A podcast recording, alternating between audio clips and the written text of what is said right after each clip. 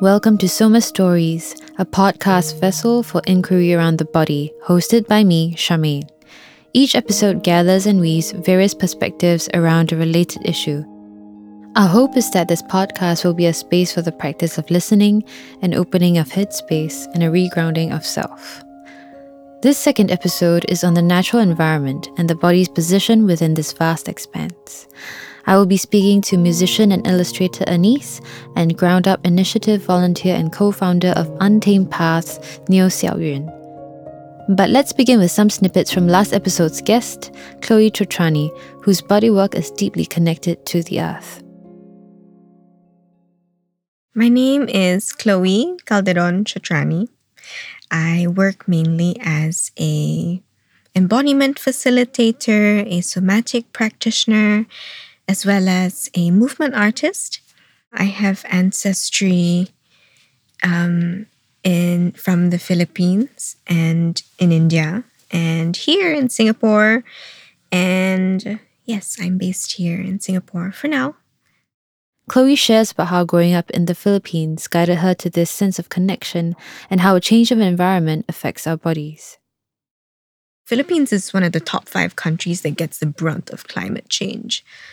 So you just really go with the flow. Like if it floods, it you know you're kind of you have to deal with pretty difficult situations, and I grew up in that kind of context, and so yeah, it's a lot more mysterious, and it just kind of throws you in a storm, and you just have to be in the center and ground yourself.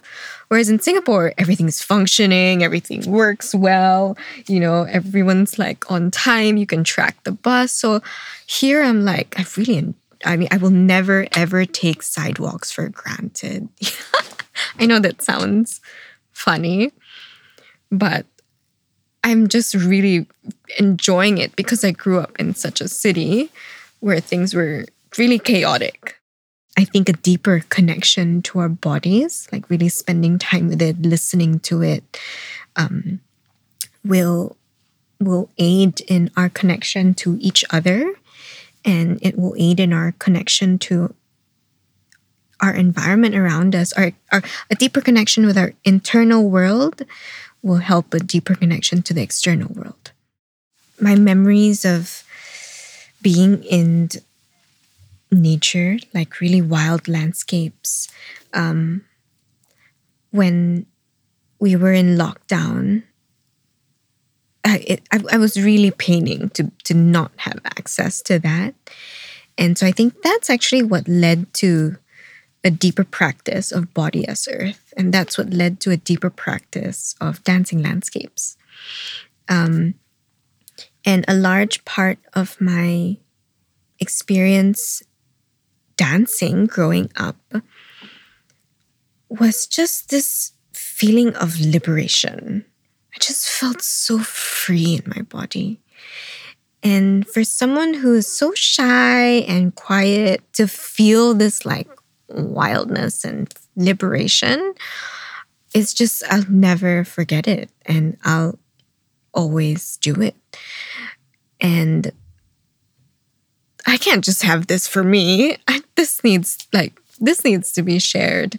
And just recently, I moved um, like closer towards the East Coast, and so I'm already noticing how different my body is. Like just being able to spend more time cycling or running, or you know, it really it really changes your your body. And I think this kind of you can say like embodied wisdom is something that we do need to nurture and we tend to forget because we're so demanded of you know through in, in our headspace right? In, in in in a desk job.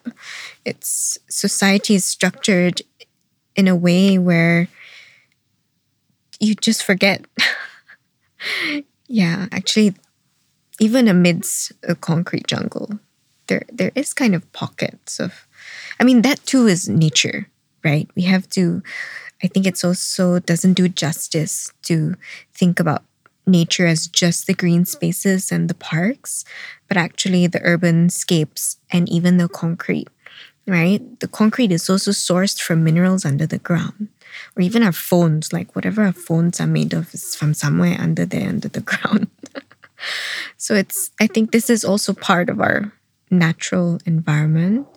And so to be able, I guess, to make that bridge and to find some kind of balance, I mean, it's all easier said than done. I mean, even if we just think about like what the body is made of, right? Like our bones and the durability of our bones is made of made up of like the substrata of the earth. It's like the same material.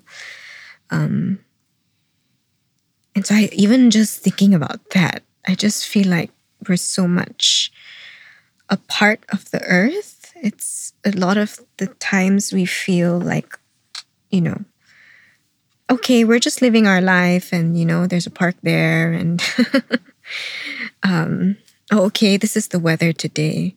But actually, everything is interconnected and it affects us in all these ways that we, we can't even see necessarily. Our bodies as substrata of the earth. We'll be returning to this concept of interconnectedness throughout this episode. One of my favorite things about recording this is how I feel closer to the world after having recorded it. Next, I speak to Xiao Yun, who leads us into what working in wildlife and farming is like. So, hi everyone, I'm Xiao Yun, and um, by day I'm a policy officer with the government, with the civil service.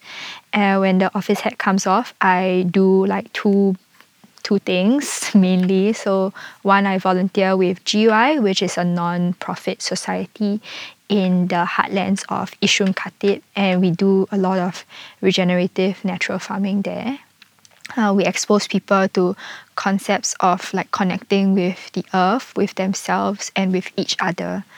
And then on the side, I, I do some like wildlife and biodiversity education with the Untamed Paths. I facilitate some immersive experiential walks in nature, so both in terrestrial and in intertidal environments. And this is actually to strive to ignite some curiosity and awareness of our local fauna. I ask her about the bodily adjustments city dwellers often have to make.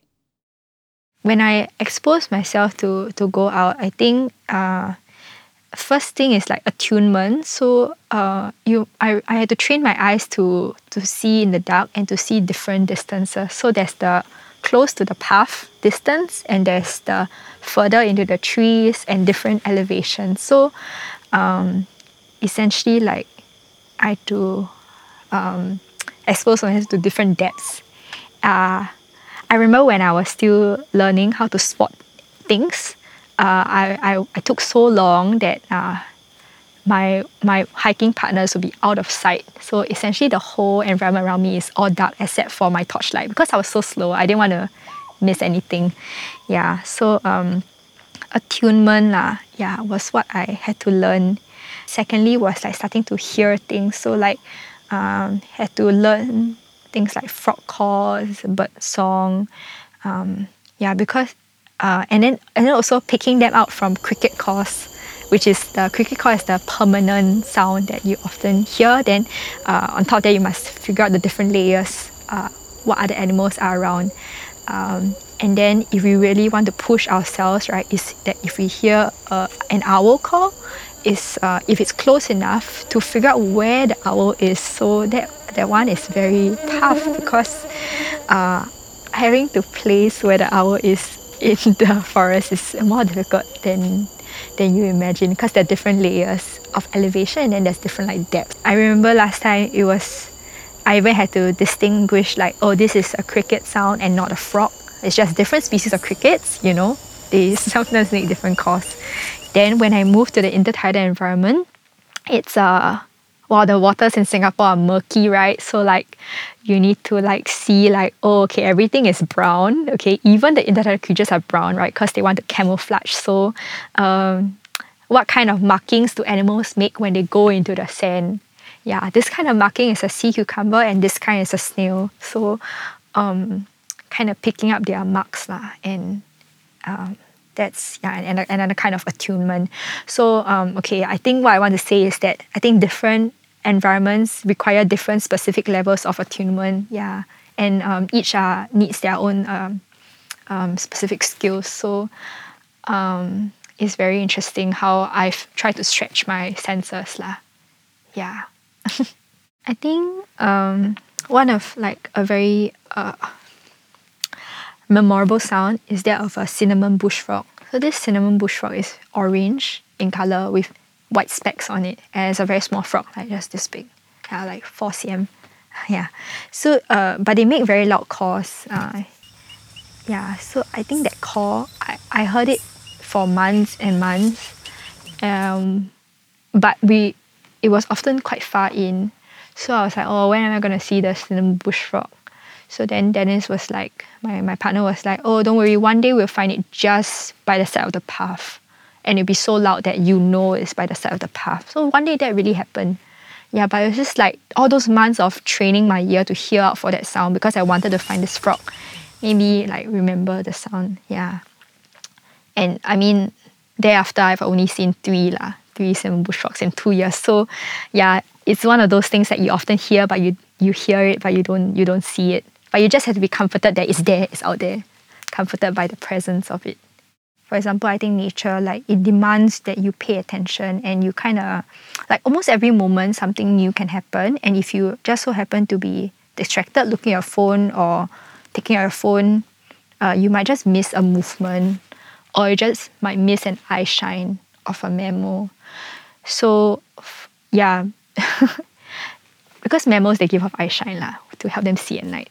Eye shine is like if you look into the distance and you shine a torch, you can actually see like glowing circles in the distance. So that could be like a mouse deer, um, a sambar deer, colugos, any like any sort of mammal can give that off. Wild boar, yeah. Next, we talk about Ground Up Initiative, a volunteer driven non-profit community, and what it means to give back to the land. GI, I must put it as the as the foremost like influence, right? Because I think GI, like when I first started um, it, uh, it's a every it's an activity every Saturday morning. So imagine like five days of work, and then you know by the time it's like Thursday, I'm looking forward to Saturday already. Cause it's just um, I see it as a way to start the weekend right because it's like a detox, like almost by doing the direct opposite of work that you can like regain your life. so you, you go down, you like talk to people, and then you like um, exert yourself physically, and you kind of give back to something that, um, yeah, you give back to to the land, and you give back to like the community. So that's something that is not so much the case for my work, right? Because um, I mean, the impacts for my work is is also for the for for Singapore, but it's more indirect. But here it's like so direct, and you exert yourself physically. So there's that cause and effect that you can see.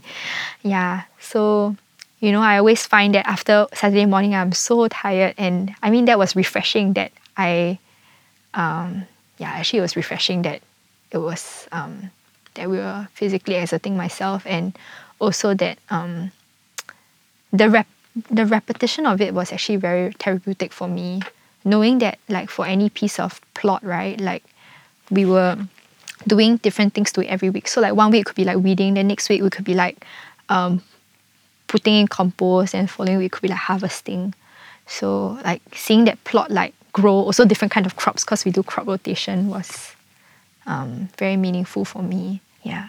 For GI I think like the movement like away from like being entirely cerebral to like being more physical is something that I really appreciate. Yeah, and along with that, like when you're working with someone and you're both like physically like exhausting yourself, like it's quite a lot of like camaraderie. Yeah, when you're like weeding the backyard together under the sun, or like yeah, when you're like um, able to connect with someone you met for the first time because you went through the same experience. Yeah, GI is actually one of the things we cultivate is solitude. So, you know, beyond just being with uh, other volunteers, sometimes you just have to work on a space yourself. Sometimes you're given tasks. And so, GI is as much about all the other things I mentioned, like education, sustainable living, physical labor, but it's also about like solitude and, you know, in in the words of like this quote that we often tell our volunteers is that um, you know all of humanity's problems stem from man's inability to sit quietly in a room alone. So our aversion to being alone is often an aversion to boredom. So we need to, you know, really fight this because if we can't uh, just be and we always want to do something, I think that would generate a lot of problems. Lah. Yeah. So yeah, I think being in GI allows you to really pare back uh, on the basics. Yeah. If you can try to do that for three hours, I think that can be often for many people like a starting point to think about how they can readjust their lives. Our last guest is illustrator and musician Anise. We delve into the philosophical underpinnings of nature that serve as a balm for our lives. My name is Sue, but I often go by moniker Anise uh, in both my visual and sonic practice.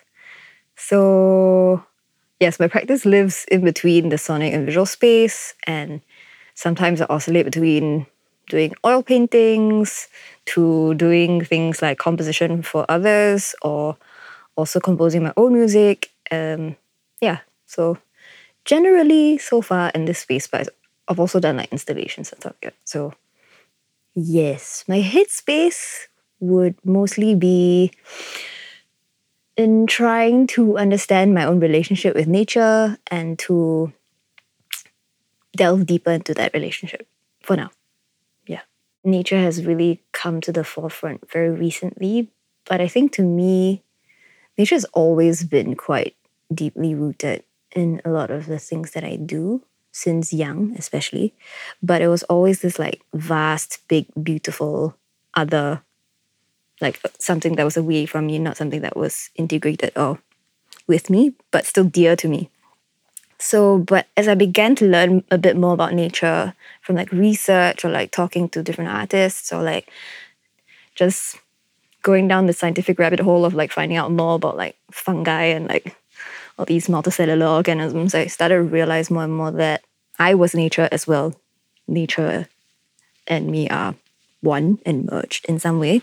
So that's where I began to that's when I began to want to explore a lot more of this in my art practice. When I was thinking about non breaking space, which is currently in SIFA, uh, Singapore International Festival of the Arts, that is curated by Syndicate. It's under the Plus Eat program. So, this project called Non Breaking Space was meant to be kind of like a roadmap for me to explore my own connection with nature and to find out in some way why I'm so compelled to finding myself in the face of nature, I suppose.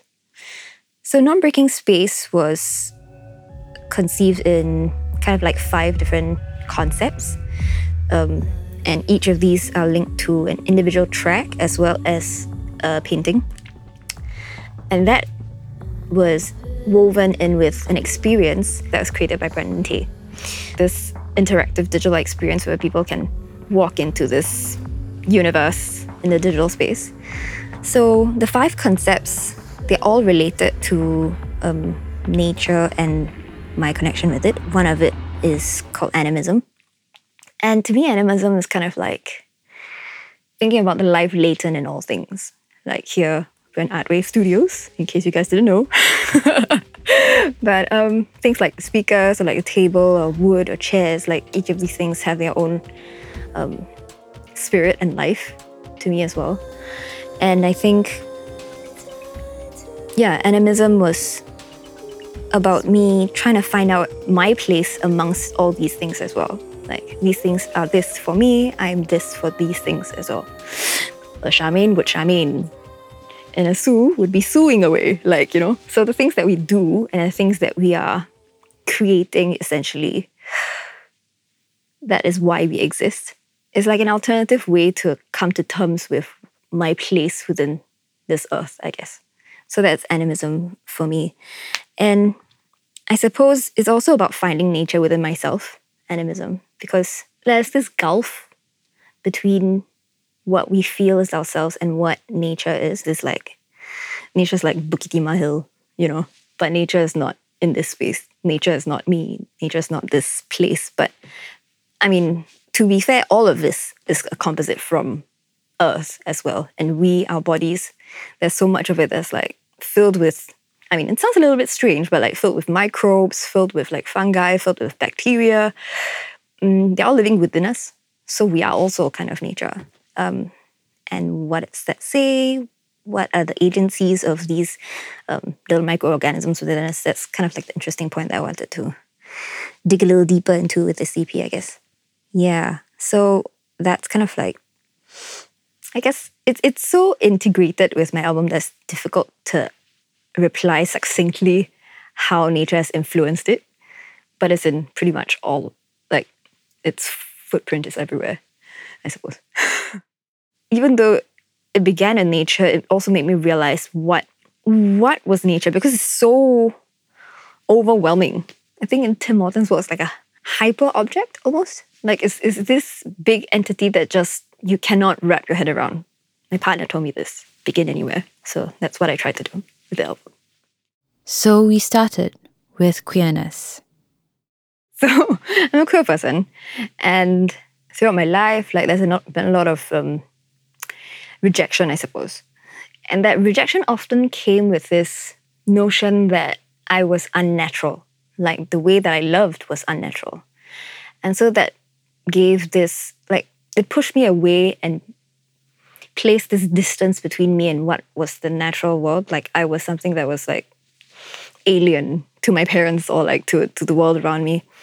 Um, and it was only recently that I started to learn a little bit more about the intricacies and the beauty of nature and that how diverse it was in all different ways of reproduction or like the different ways that animals interacted with each other. Like I, I was doing a composition for this artist called Mahit Zwans, and she's from the Netherlands. And uh, I was doing a composition based on lichen. And the more I researched the lichen, the more fascinating it was to me, especially because I realized they had so many different methods of reproduction and their relationship. Basically, lichen is like made up of both algae and fungi, right? But also, like sometimes there are third parties like cyanobacteria or yeast and stuff like that. But they live together in such an entwined and meshed way. It was really fascinating to me how, like, you would find them growing apart from each other, but finding each other again to create this new colony and then breaking apart and all these things. But like the ways in which they lived was so different from what was the prevailing narrative of like heteronormity, het- heteronormativity, and um, the different types of ways that they interacted with. So I was learning about all these things and then thinking about my own relationship with nature as well. Because if you're being told constantly that you're natural because you're not A or B, then yeah, I was just trying to find that space that I was meant to live in in some way. Like I do belong. Stop telling me that I don't, you know? So yeah, it's not just lichen as well. Like in the term, I think it was you who um, opened my eyes to it a bit earlier as well. The term called queer ecology, and I started looking even more into it.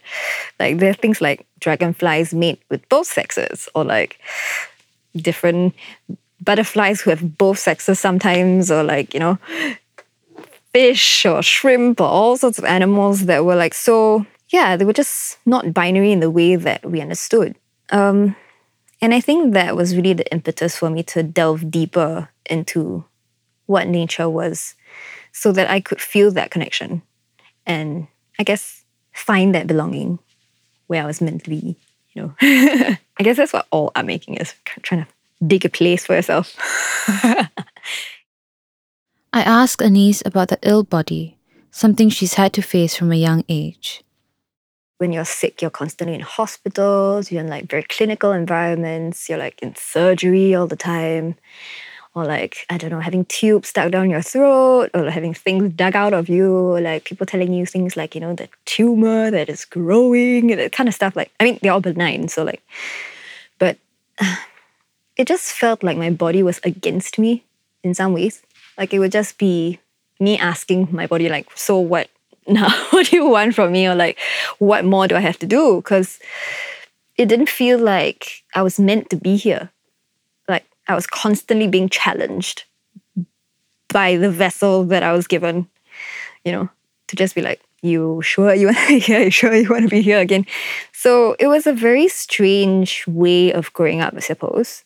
Um, like at 13, I had to go through like removal of benign tumors from my mouth, which was an odd sensation because like it doesn't usually happen to 13 year olds, I guess. And then like at 17, at 20, like a lot of times. And also like I was living with scoliosis. So then it was almost like there's this bastion of perfection. You're meant to be straight. You're meant to be like literally straight as well. I kept veering away from that somehow, uh, whether or not I wanted to. So I suppose trying to find what was natural and what was perfect and this order of nature, you know, all this kind of things, I guess is a very natural progression. so punny, oh my god.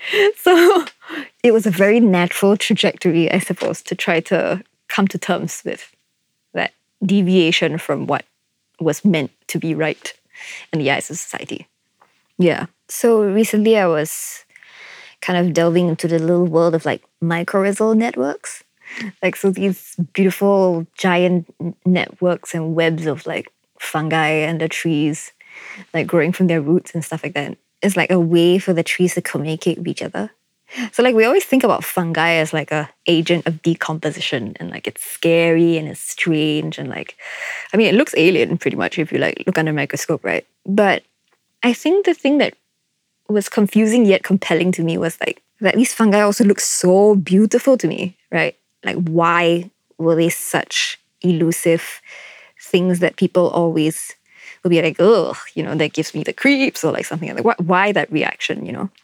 So I was trying to like figure that out because that felt like the same reaction that other people would have when they saw that their own insights and I mean, bring bring it back to the idea of like me constantly being in like clinical environments and stuff like that. But I would be looking at my insights so often, you know.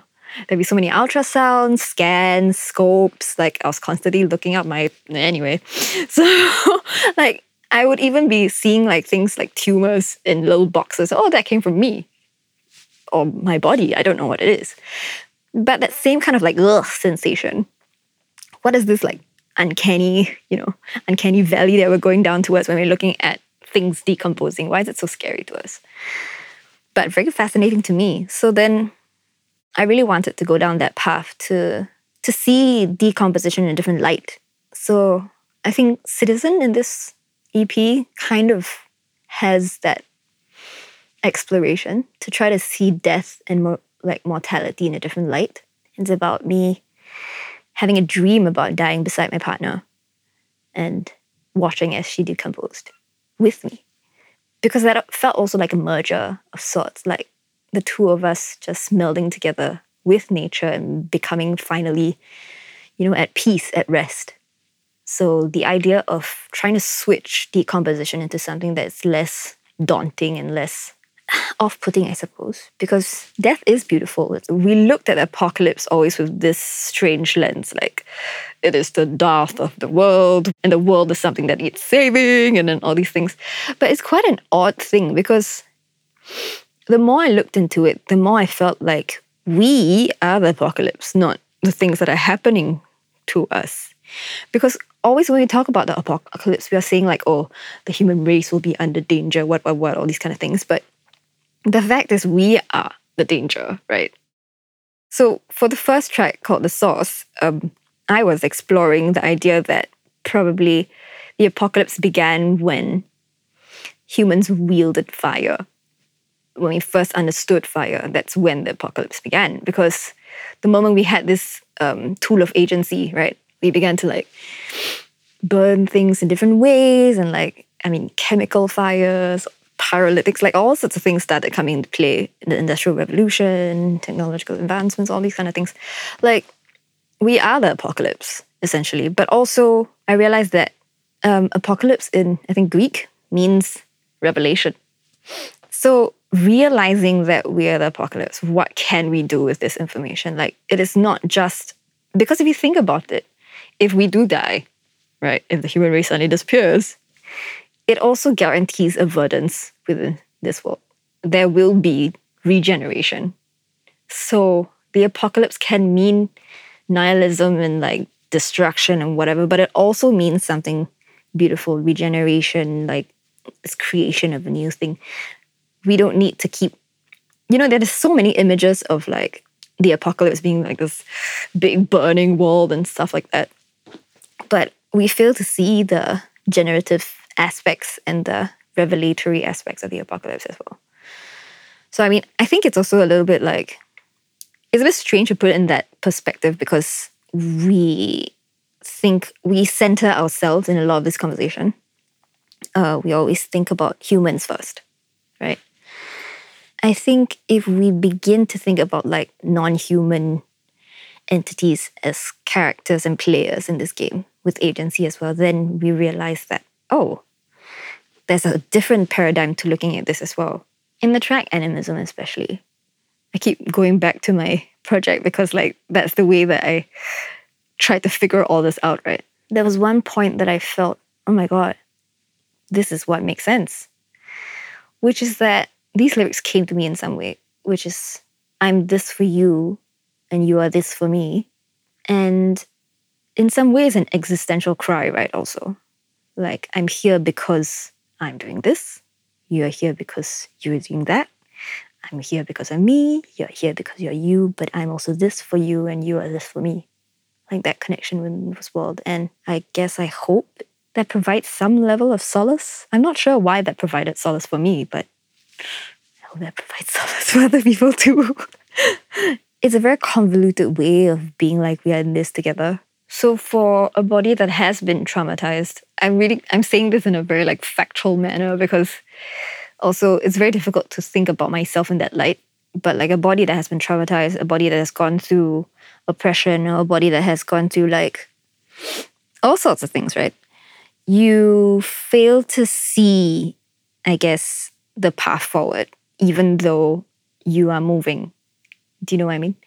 Like with PTSD or with like traumatic experiences, wherever you go, there's always a reminder somewhere that you are disconnected or you suddenly dissociate, that kind of thing. Like it's difficult to say that you move forward or you know where to go or you're reconciled.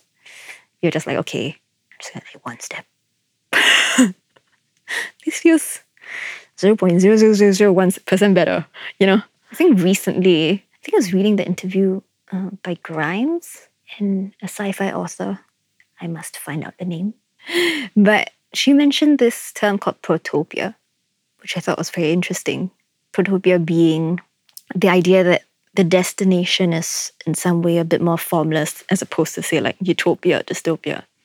Because I think utopia and dystopia, they're like essentially mirrors of each other, right? So protopia is the idea that destination is less definite in some way. The idea that we're going to leave tomorrow just a tiny bit better than today. Which is in line with what I just said, of just like taking just a tiny step forward, of figuring out that 0, 0, 0.0001% betterness, I guess. So I think that's the kind of thing that I want to be able to follow in some way, because I think it's essential for us to think about adapting to this constantly changing world. Like things are being thrown at us from everywhere, right? Wars, pandemics, whatever, climate grief, all sorts of things, like big changes. And so if we are just barreling towards one direction, it's bound to be wrong in some way, right? So I suppose Protopia is in, in some level like a slow, like a snail pace movement towards like a meandering, not so direction driven way to get to somewhere better. I feel like that's probably the way to go. I'm not super sure as well because I can't claim to have any finite understanding of where we should be either. Yeah. So maybe that. Just 0.001% better. Micro movements. I like that. Soma Stories is produced by Artwave Studio in collaboration with Tell Your Children. If you enjoyed listening, continue to support us by subscribing and leaving a positive review on your listening platform of choice. The music you heard was from Anise's EP, Non Breaking Space. As always, we've included the relevant links and they can be found on artwaves.studio slash soma stories. In the next episode, we explore labor and the body, the financial ties that bind, the physical toll on us, and the ways we labor through it all. I will be speaking with artists Michael Lee, Sonia Kwek, and Pat To. Thank you for listening and see you again.